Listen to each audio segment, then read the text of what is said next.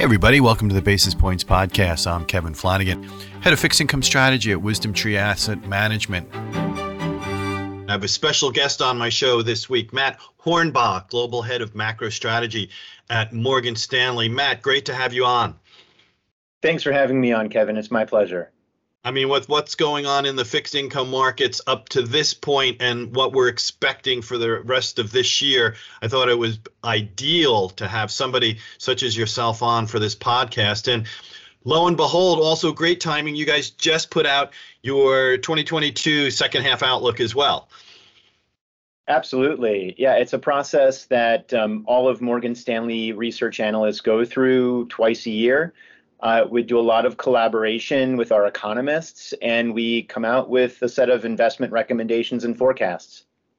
So you know, I mean, just we'll we'll we'll do the Cliff Notes version, right, for this podcast. Um, so I mean, just looking about obviously the news of the year is always about inflation, and I just wanted to get what is your guys' thoughts about inflation? You know, are you expecting? Are we at a peak, close to a peak?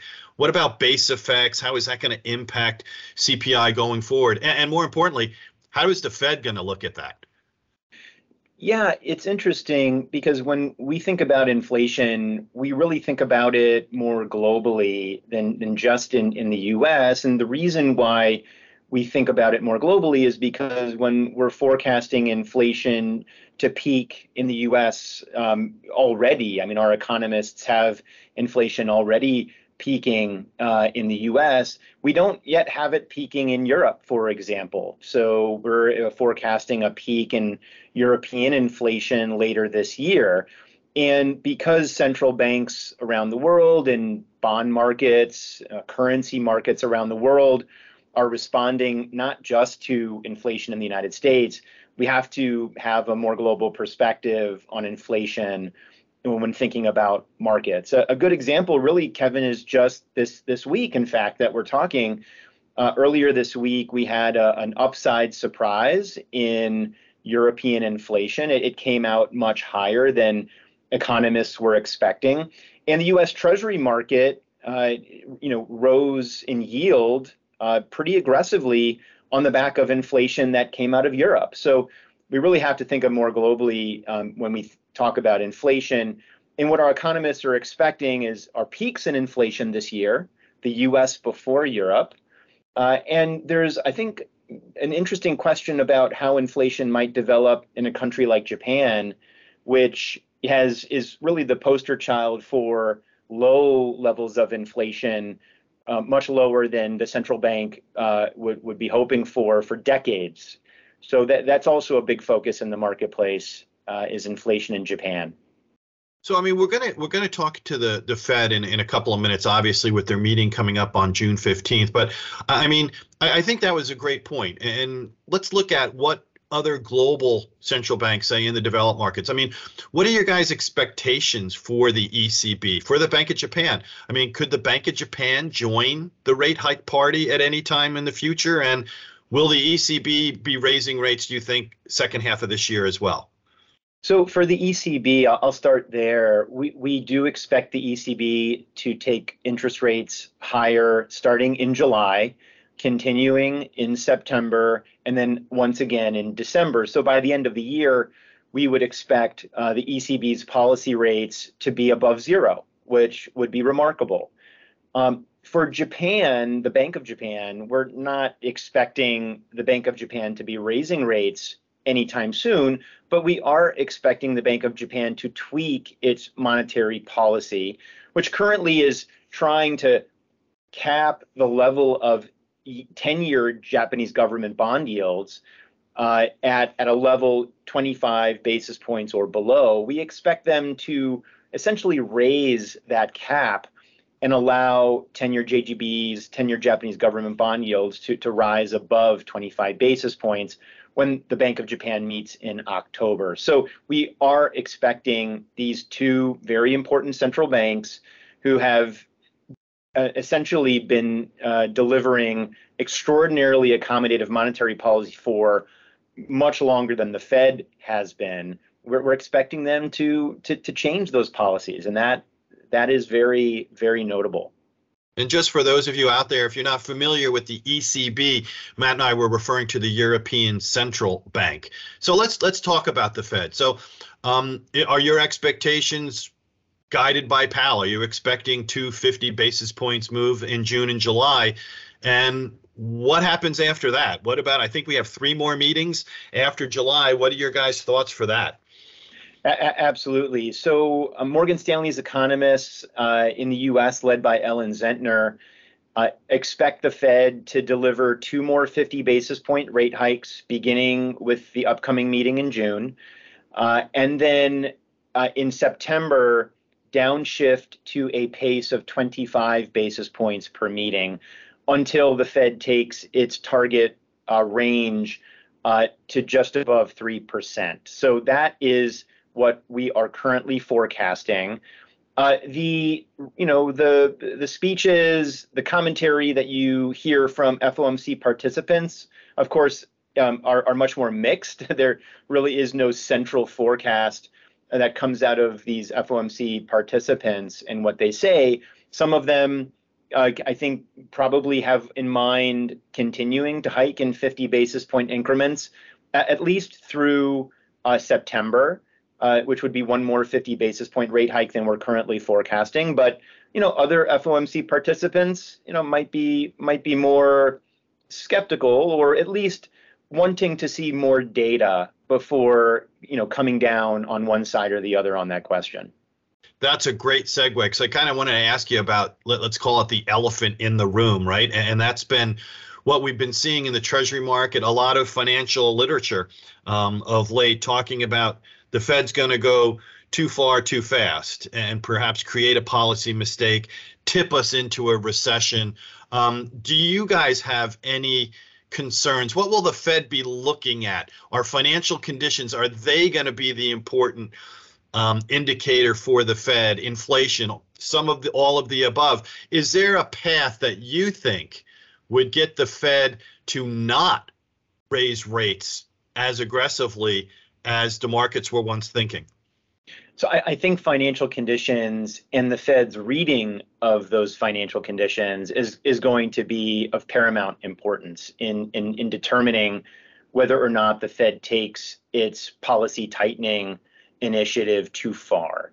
Um, the reason why I say this is because with traditional monetary policy, the the belief is that it operates with the the Milton Friedman famous uh, long and variable lags. So the the literature might suggest that uh, when the Fed raises policy rates in a given meeting or a given month, uh, it might take 12, 18, or 24 months for that for that policy tightening to actually have an impact on the real economy. Uh, and so if you're going to be tightening policy very aggressively, as the Fed has done, um, you are very unlikely going to know how that policy tightening will affect the economy for some time. So, for example, um, this year, Kevin, the Fed is going to take policy rates from 0%, very likely to 2.5% in six, within six months or thereabouts. Uh, that's an extraordinarily short amount of time to raise policy rates that quickly. Um, and so if the Fed continues to, to change policy based on backward looking data, in other words, data that tells us what happened in the past, but might not tell us very much about what will happen in the future, then then I think they put themselves at greater risk for going too far with policy. But at some point along this path, if the Fed starts looking, taking a more forward looking approach um, to thinking about the economy, to thinking about inflation, uh, then they, they may be able to engineer a soft landing. It really depends on what economic data they look at. Is it only backward looking data? Do they try to take a more forward looking approach at some point during this process?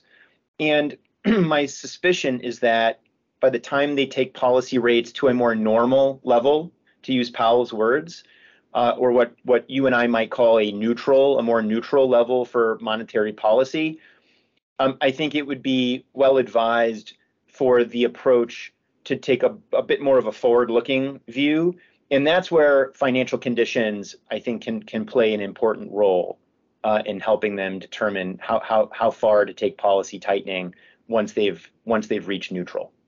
So I, I think a nice way to to tie this up. One of the the aspects of of your uh, mid-year outlook that I, I found fascinating was your discussion about the yield curve. And I know in, in my client conversations, people are saying, well, the yield curve went inverted, twos, tens inverted. Um, and that's always been a precursor for recessions. You guys had a little interesting spin on it. Maybe spin's the wrong word, but I, I thought it made a lot of sense to me. Is the yield curve of 2022 the same as looking at the yield curve of 1992? So I was wondering if you could kind of give us some of your thoughts uh, on that. Yeah, absolutely. Uh, there is a major difference, really one major difference uh, between the yield curve today and the yield curve back in, in the 1990s. And that is that a lot of the treasury bonds that have been issued have been taken out of the marketplace by the Fed itself. So the Fed has purchased a lot of these securities uh, over the past decade. And when it is removing securities from, from the marketplace and giving investors back the cash that, that they would have invested in, in these securities, it leaves a lot of cash floating around in the system. And uh, and so as yields rise, as they have been doing, um, investors might decide to take that cash and go buy the bonds that they had once sold to the Fed. and so this will ultimately put downward pressure on interest rates across the yield curve, um, but more so in the longer end of the yield curve. And so that really, I think, goes a long way to explaining why the yield curve is so much flatter today uh, for a given level of policy or a given stance of monetary policy the yield curve is much flatter today than it, it was in the 1990s because of the Fed's uh, purchase, asset purchase programs. So the the premise or the conclusion that you guys were making essentially was, I mean, just look at the difference in yield is what we're talking about, say between the Treasury two-year note and the Treasury 10-year note. That we would need to see a larger inversion, in other words, a larger negative differential between that two rather than what we've seen before. So uh, what was it, you know, a few weeks back, a month or so ago, when, you know, we went negative a couple of basis points, that doesn't mean the same as it once did. That you guys are looking at, or, or you know, you need something to be, say, negative 50 basis points. That has more meaning to it, in your opinion, right? Absolutely, that's exactly right, Kevin. The the yield curve inversion that is often talked about in in in markets uh, is not the same type of recession indicator or the level of the yield curve that may have once signaled or uh, you know uh, got people talking about a recession.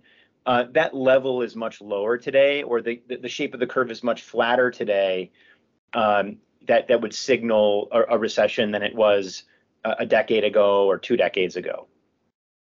That's great. I mean, I, I, I love that point. I, I think that's a message that we would hope to get out there more because a lot of people are, are just so focused on the yield curve and what it has done in the past. So I'm going to leave it there, Matt. Thanks again for coming on. Hopefully, we can have you on in the in the not too distant future. It's been a pleasure catching up with you again. Absolutely. Thanks for having me on, Kevin. It's my pleasure, and um, best of luck uh, as we make our way through the balance of the year. Thanks, Matt. Be well, everybody. And before investing, carefully consider a fund's investment objectives, risk charges, and expenses contained in the prospectus available at wisdomtree.com. Read it carefully.